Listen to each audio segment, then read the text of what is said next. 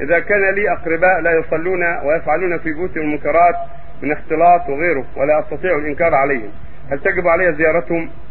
اذا كان اخوانك يفعلون منكرات، اقارب يفعلون منكرات، فاما ان تصلهم لاجل الانكار عليهم ونصيحتهم، هذا طيب، تزورهم للانكار والنصيحه، فان اجابوا فالحمد لله، وان استمروا على باطلهم تهجرهم ولا تزورهم، لانهم لا يستحقون الزياره ما دام عن منكرات الظاهره من شرب الخمور او ترك الصلوات او ما اشبه من المعاصي الظاهره، وترك الصلاه كفر اعظم من الكبائر. فالذي على هذه الحاله